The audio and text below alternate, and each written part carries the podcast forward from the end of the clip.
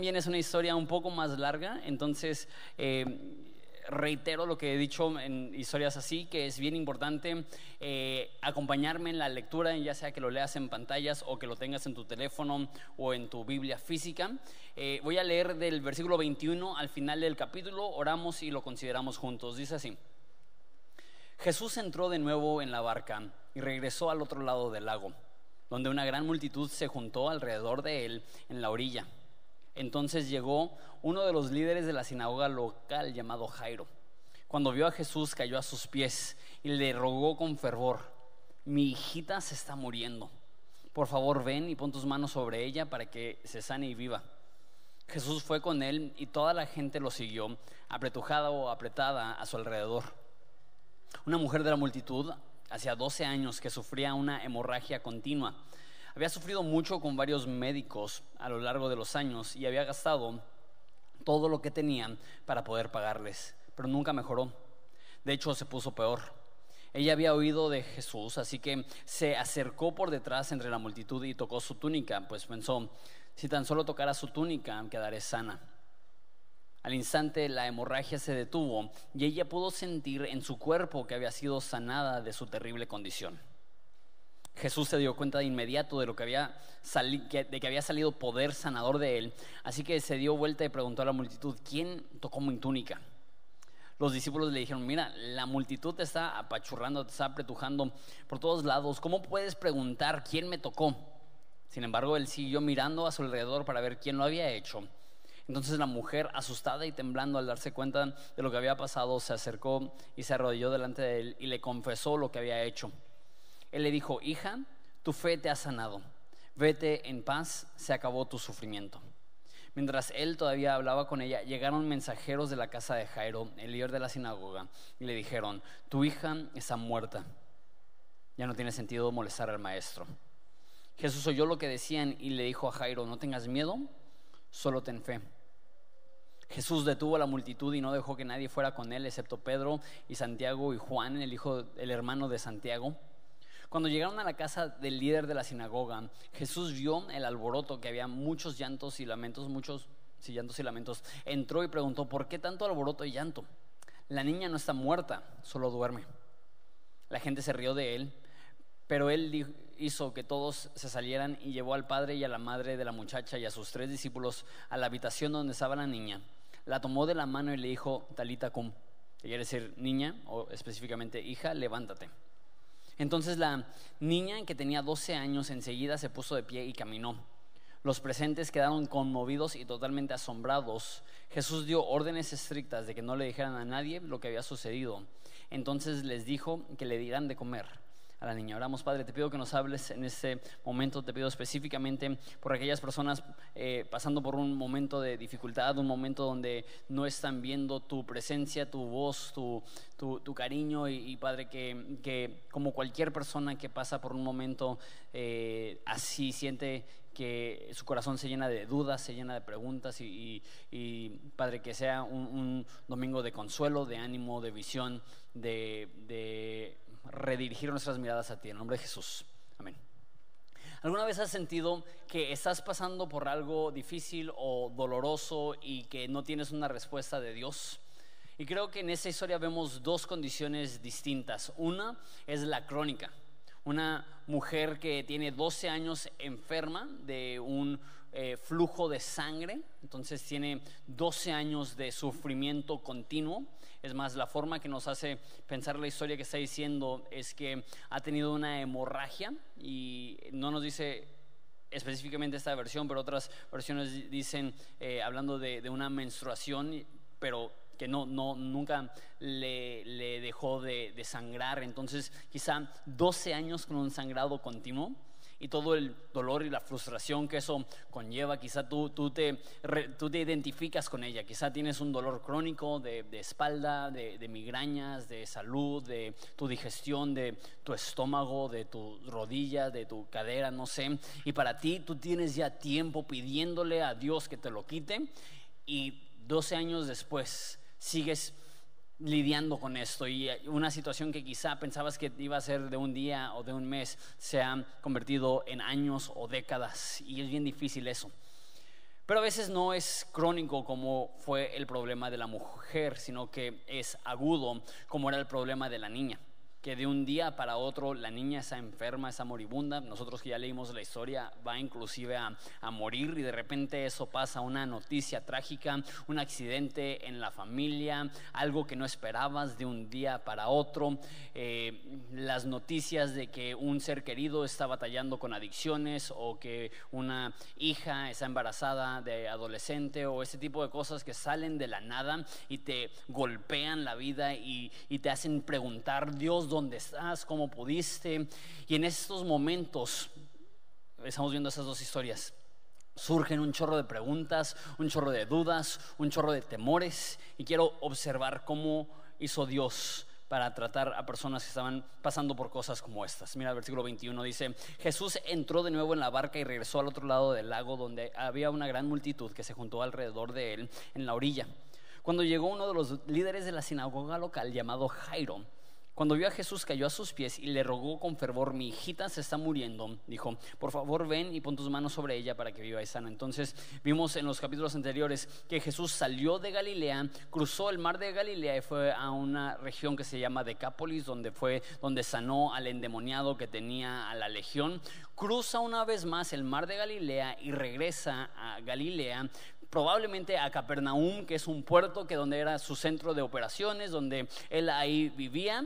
Y lo curioso es que ya hemos visto que los líderes de la sinagoga de Capernaum y todos los líderes de las sinagogas de la región odiaban a Jesús, habían hablado mal de Jesús, habían inclusive dicho que Jesús estaba poseído por un demonio que operaba con poderes satánicos, que, que era un enemigo de la religión judía y pestes han dicho acerca de Jesús. Hasta que de repente él tiene una necesidad personal y su hija está enferma y qué es lo que hace, va a Jesús. No, no, cómico no es la palabra correcta, pero definitivamente irónico que a veces las personas que más atacan y más critican y, y más desacreditan son las primeras personas a correr a Dios en los momentos de tragedia, en los momentos de incertidumbre, en los momentos de dolor y dicen, sé que tengo años diciendo que no existes, sé que tienes, tengo años diciendo que, que si existes eres malo y ausente, pero sabes que necesito un milagro y necesito que hagas algo a mi favor y, sabes, si, si tú estás aquí, porque eso pasa muy seguido, que, que de repente las personas llegan a un momento de desesperación, un momento en el cual se sienten abrumados y aún después de años de ateos o años de no creer en, en Dios o años de desacreditar la iglesia o la religión, tienen un momento tan crítico, tan difícil, tan doloroso, que bajan la guardia y dicen, ok, voy, voy a buscar a Dios, voy a ver si me puede ayudar, voy a ver si Él me puede sacar de esto. Y si esa es tu condición, que estás llegando aquí, quizá no te consideras religioso o al contrario, quizá te consideras un crítico de la religión, pero por fin has tocado fondo y estás buscando una respuesta divina. Quiero decirte, uno, viniste al lugar correcto y dos, quiero que veas la respuesta de Jesús porque dice en versículo 24, eh, Jesús fue con él. Jesús no le dijo, ah, pues ahora sí, ahora resulta que quieres que te ayude, ¿no? Después de, de meses de hostigarme, de criticarme, de despreciarme, de desacreditar mi ministerio, de acusarme falsamente, de odiarme y de sembrar semillas de odio a toda la gente que me está escuchando, ahora resulta que quieres un milagro.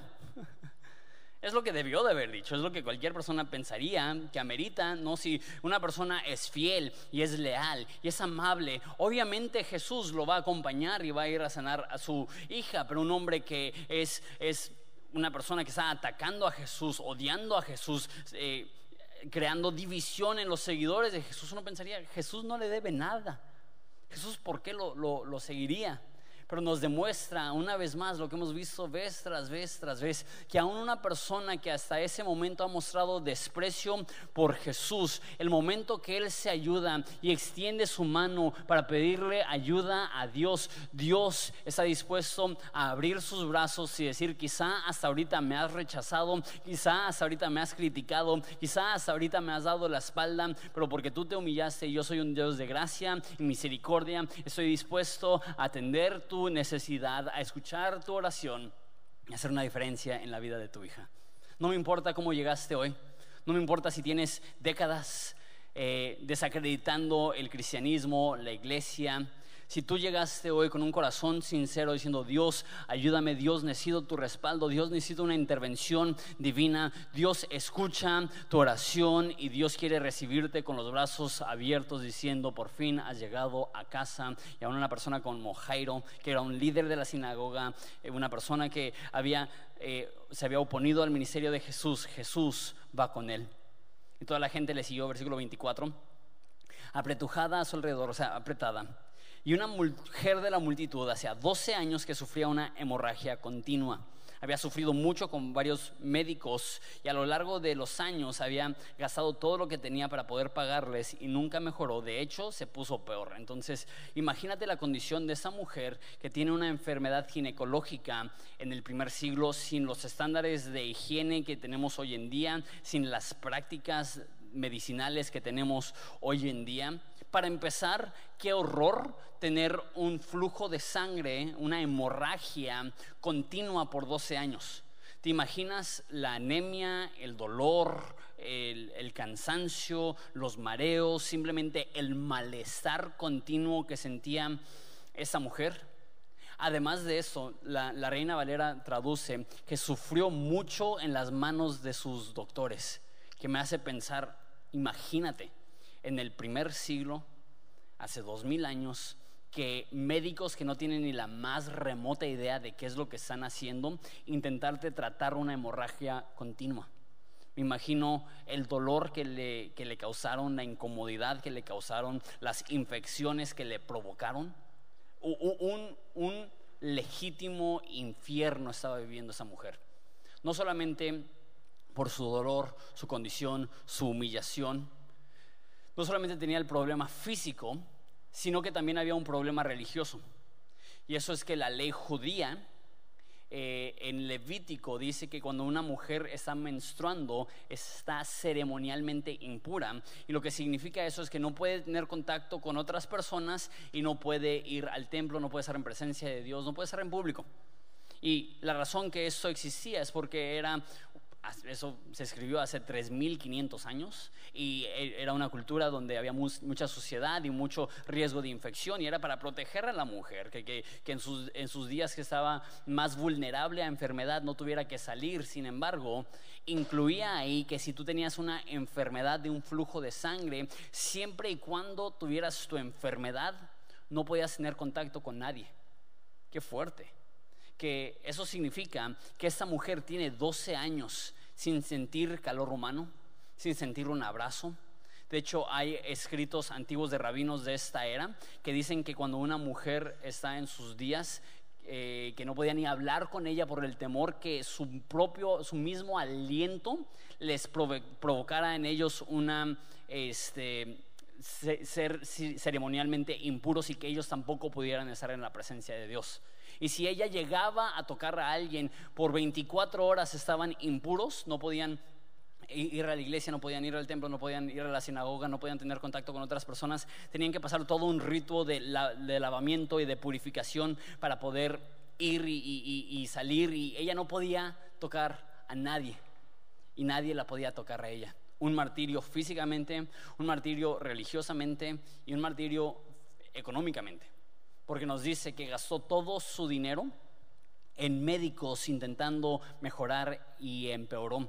Ahora, en ese entonces las únicas personas que podían tener atención médica era la realeza, la nobleza, la, clase alta, los que estaban súper adinerados, no creas que tenían como un fondito de ahorros de 5 mil o 10 mil pesos y se lo acabó eh, en, citas con el doctor. Imagínate una persona que literal tiene millones y, es de las personas más... Eh, más pudientes económicamente de la región, más establecidas, su familia más establecidas, y perdió ella y su familia, lo perdieron todo queriendo sanar esta enfermedad y no pudieron hacer nada. Entonces tienes una persona acostumbrada a riquezas que ahora tiene que vivir, como mendiga, tiene que vivir como por diosera, tiene que vivir con el rechazo absoluto de la gente, sin poder religiosamente tener una conexión con Dios y sin nada de dinero.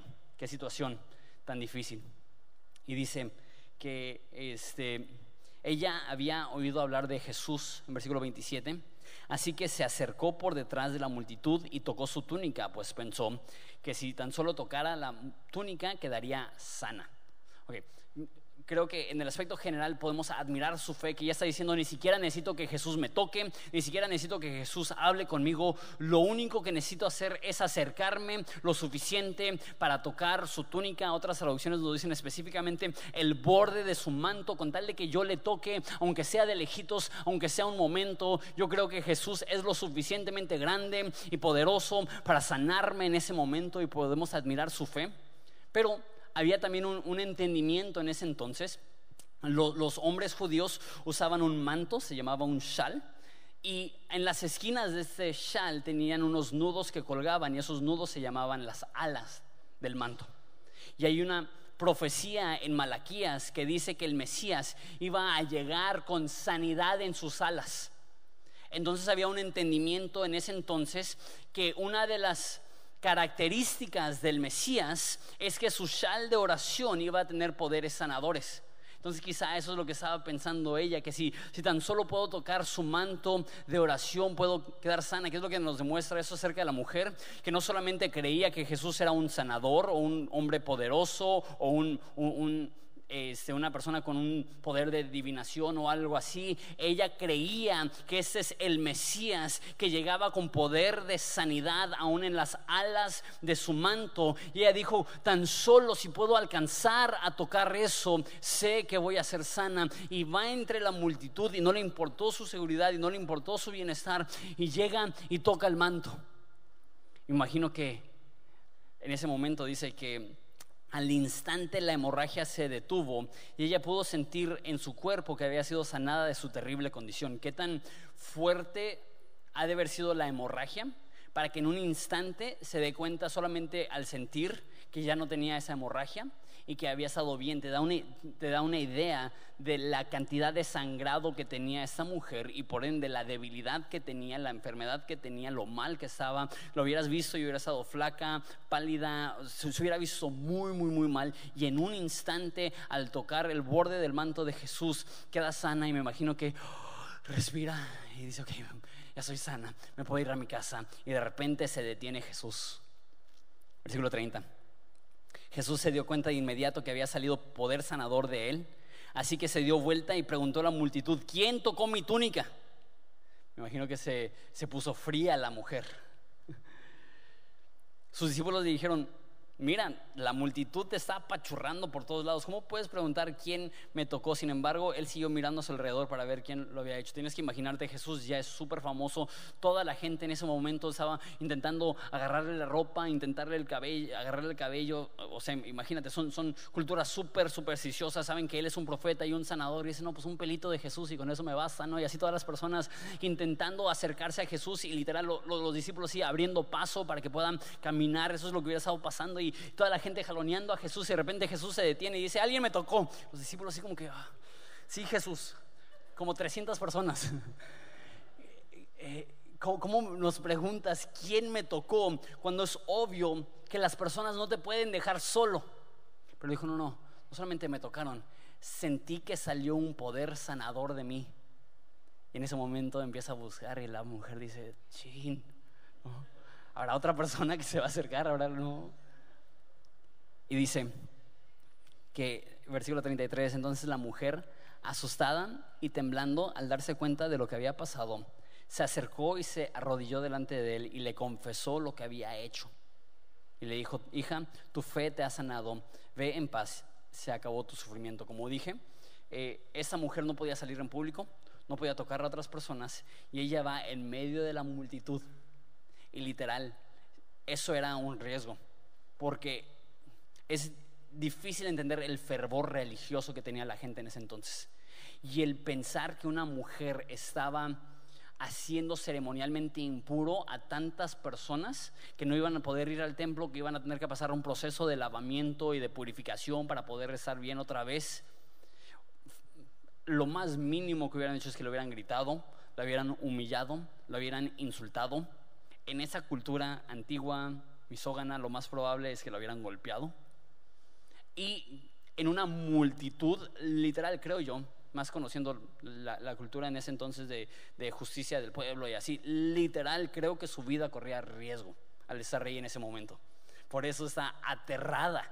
Jesús dice, ¿quién me tocó? Y, dice, ¿qué hago? Y dice que se acercan. Y aquí dice nada más que le, le confesó todo lo que había pasado, pero otras traducciones le dice, le contó toda la historia. Entonces ella está diciendo, con los ojos de la multitud viéndola, tenía un flujo de sangre. Tenía 12 años sufriendo, nadie me pudo ayudar y con un toque de tu manto he quedado sana. Y Jesús en vez de escandalizarse, me decir, ¿quién te crees que eres para tocarme? Me encanta su reacción, es, una frase hermosísima. Dice, y le dijo, hija, para empezar eso, una palabra de afecto, una palabra de cariño, una palabra de amor, hija, tu fe te ha sanado. Y la palabra aquí, sanado, aparece aproximadamente 100 veces en el Nuevo Testamento y 88 veces es salvado. Entonces está hablando más que únicamente una sanidad física, está hablando de una sanidad completa de alma, espíritu, cuerpo, emocional, estás completa, tu fe te ha salvado. Y le dice, ve en paz, que en la cultura judía está hablando de shalom, está hablando de, de, comunión una vez más con Dios. Imagínate, después de 12 años sin poder ir al templo, sin poder tener un acceso a Dios, sin poder interactuar con personas, le dice, puedes tener shalom, paz para tu alma. Y luego la última frase me fascina, el consuelo que eso haber sido para ella. Se acabó tu sufrimiento, ya no estás enferma tu fe te ha sanado, el hecho que tú te extendiste. Y es una imagen hermosa que los judíos creían que una mujer que estaba enferma como ella, cualquier persona que tocara la hacía inmunda, pero no se daban cuenta que el Mesías era tan grande que un inmundo le tocaba y en vez de que Jesús se hiciera inmundo, el inmundo se hacía limpio porque Jesús estaba emitiendo, irradiando tanto poder que esta mujer en vez de perjudicar a Jesús, Jesús la sana al tocar el borde de su manto. Y es esta declaración donde Jesús está haciendo una escena pública, todos deténganse, miren su fe, ella estuvo dispuesta a arriesgarlo todo para tocarme, ni siquiera estaba esperando una conversación, ni siquiera estaba buscando un toque, ni siquiera estaba esperando que fuera a su casa, ella creía, si tan solo me extiendo y toco a Jesús, mi vida jamás será igual y Jesús reconoce su fe. Es un momento hermoso. Y justo en ese momento hermoso llega la tragedia. Versículo 35. Mientras él todavía hablaba con ella, llegaron mensajeros de la casa de Jairo, el líder de la sinagoga, y lo va a seguir diciendo, llama el líder de la sinagoga. Marcos sigue eh, queriendo impresionar nuestro corazón que ese es un enemigo de Jesús. Mínimo, Jairo ha sido un enemigo de Jesús, aunque Jesús siempre les ha tratado de manera cordial. Llegaron los mensajeros de la casa de Jairo, el líder de la sinagoga, y le dijeron, tu hija está muerta. Ya no tiene sentido molestar al maestro. No puedo leer esa frase sin ponerme frío. Tengo dos hijitos, un, niño de seis años, chulísimo, güerito, ahorita tiene una bandera pintada en su cachete. Este, y tengo una niña hermosa de, tres años. Y creo que la peor pesadilla de cualquier ser humano es eh, llegar a escuchar esta frase es, lo, último que quiere escuchar una persona. Y en medio de la celebración y en medio de, ver a una mujer que está sana, de repente él recibe las noticias que su hija ha fallecido.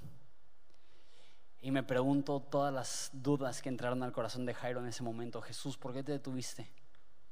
Jesús, ¿por qué tuviste que sanarla? Jesús, ¿por qué te detuviste a escuchar su historia? Ella tenía 12 años enferma. Ella pudo haber esperado un día más, no hubiera pasado nada, pero mi hija no podía esperar. Y porque te esperaste, mi hija ha muerto. Y de repente cuando pasas por tragedia, cuando pasas por dolor, cuando pasas por el valle de sombra de muerte, de repente tienes dudas. Y son legítimas. Tienes preguntas. Dices, Dios, ¿por qué? Dios no es justo. Dios, ¿por qué sanaste a esta persona y a esta persona la dejaste morir? Y eso, son, son preguntas legítimas que se hace el corazón humano. Y Jesús da la mejor respuesta. La respuesta que Él te daría a ti en medio de tu sufrimiento. Jesús oyó lo que decían. y le dijo a Jairo, no tengas miedo, solo ten fe. Qué difícil. Pero eso es exactamente lo mismo que le dijo a los discípulos cuando estaban en la tormenta. ¿Por qué tienen miedo? Tengan fe. ¿Por qué? Porque lo único que te puede ayudar a atravesar la dificultad y lo único que te puede ayudar a sobrevivir cuando todo pinta así de feo y lo único que te puede dar esperanza cuando sientes que todo se está rompiendo a tu alrededor es tu fe.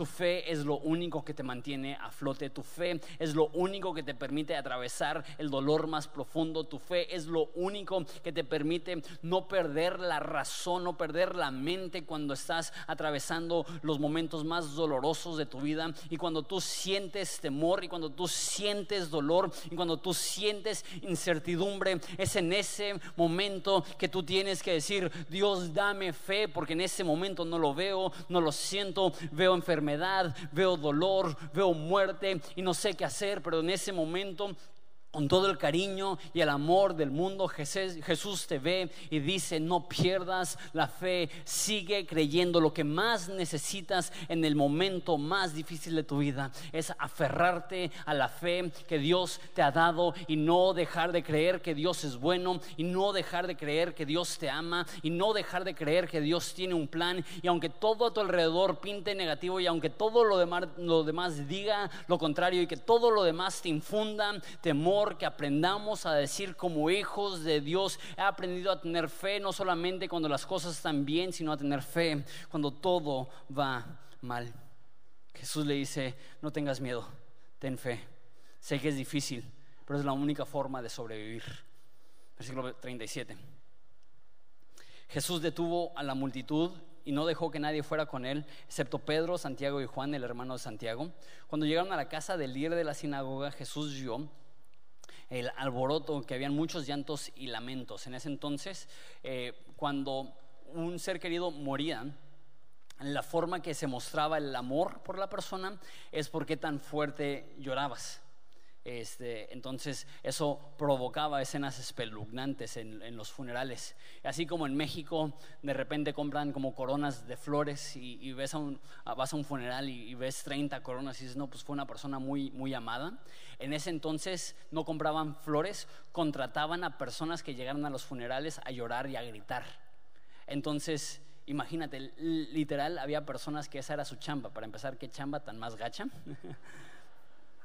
pero era su trabajo, que alguien te pagaba para que estuvieras con ellos unos cuantos días y tú te dedicabas a llorar, a gritar, a romper tu ropa, a, rasurarte la cabeza, a echar polvo al aire, al poner cenizas en tu cara y mostrar el desagrado más grande y el luto más profundo y era la forma que ellos estaban comunicando cuánto amor le tenían al difunto.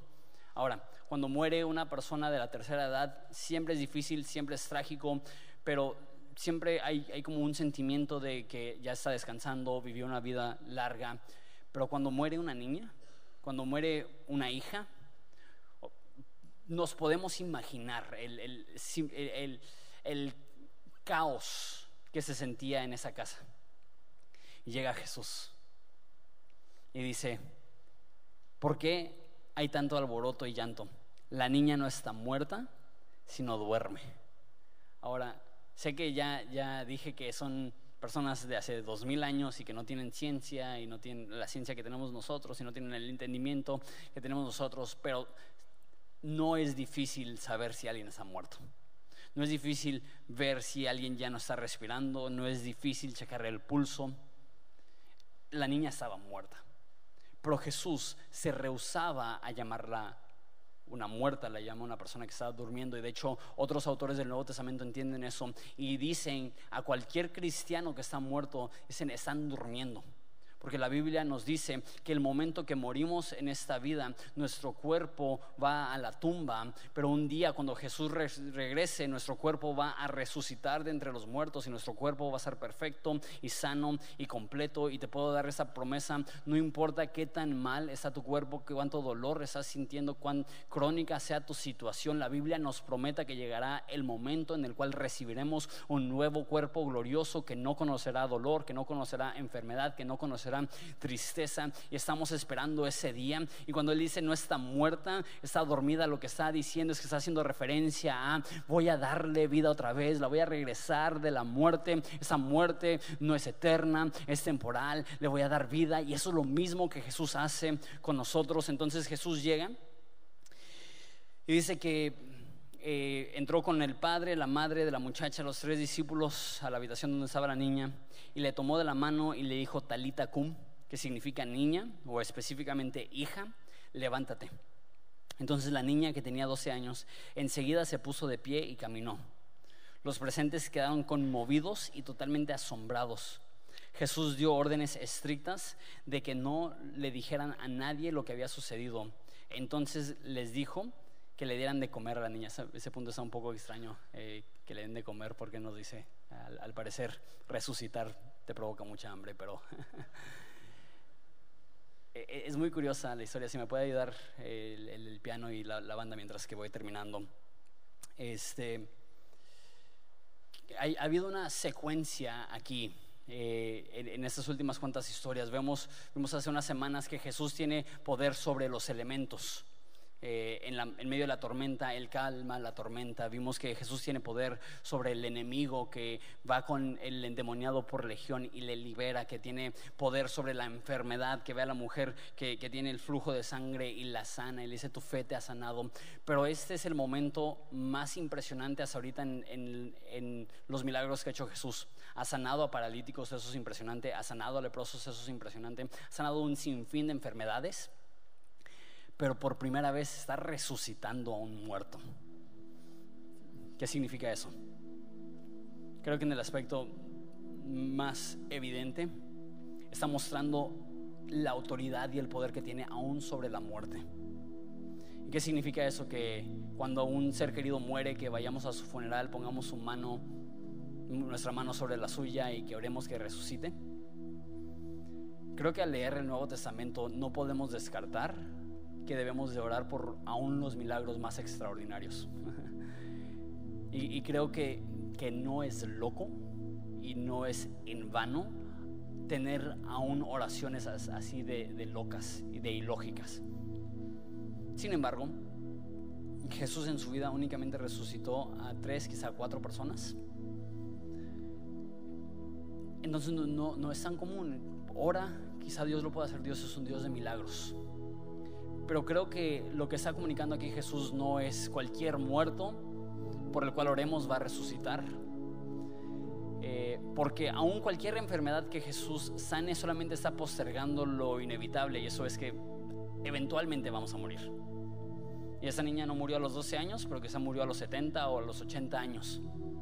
Pero cuando ella es sanada de, de la muerte, cuando ella es resucitada, lo que Jesús está expresando es que Él tiene poder por sobre la muerte misma. Pablo dice que el último enemigo en ser vencido es la muerte y a través de la muerte y la resurrección de Jesús ahora podemos decir, o oh, dónde esa tumba, tu victoria, dónde está muerte, tu aguijón. Por eso dice Pablo que ni la vida ni la muerte es capaz de separarnos del amor de Dios que está en Cristo. Por eso la imagen que tiene Juan el apóstol en el Apocalipsis es que ve a Jesús y dice que tiene las llaves de la vida y de la muerte, que Jesús tiene control y autoridad aún en la situación más desesperante. Y si tú eres cristiano, la muerte no es la última palabra, sino que Dios ha prometido que un día vamos a resucitar en Él, que un día vamos a tener cuerpos perfectos, que un día ya no conoceremos ni, ni tragedia, ni dolor, ni desesperación, ni desesperanza, ni llanto porque todas las cosas han pasado y Él hará todo nuevo.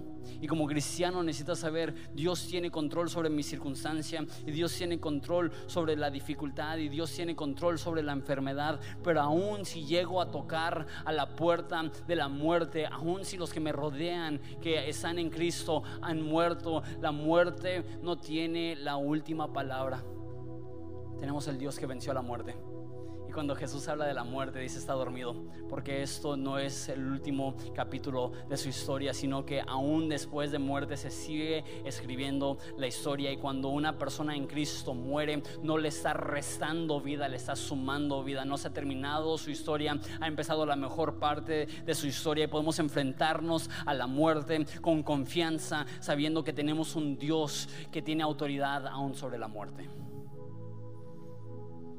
Termino con esto.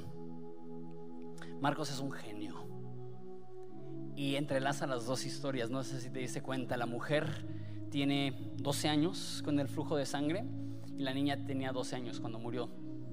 O sea que desde que nació, el, día que nació esta niña, estando el día precisamente, pero el año que nació esta hija, esa mujer se enfermó. Y toda la vida de esta niña había una mujer enferma.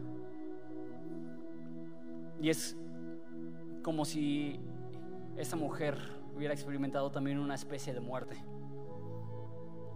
Porque quizás a sus 12 años, porque hay personas que creen que la mayoría de casos cuando se presenta una hemorragia así empieza desde que empieza a menstruar la, la, niña, la mujer a partir de los 12 años. Entonces quizá a los 12 años la mujer esa sintió una especie de muerte, donde ya no tiene propósito para vivir, donde lo único que siente es dolor, donde lo único que siente es frialdad, donde lo único que siente es rechazo, donde lo único que siente es abandono. Y pasó una especie de infierno por 12 años. Y ella se da cuenta, si, si tan solo tengo un encuentro con Jesús. Y veo la misma desesperación en Jairo que en la mujer. La mujer arriesgó ser golpeada, Jairo arriesgó perder el respeto de la gente que odiaba a Jesús, sus colegas todos odiaban a Jesús y él fue a Jesús a pedir un milagro. Los dos estaban arriesgando mucho. Porque porque llegaron al momento de desesperación.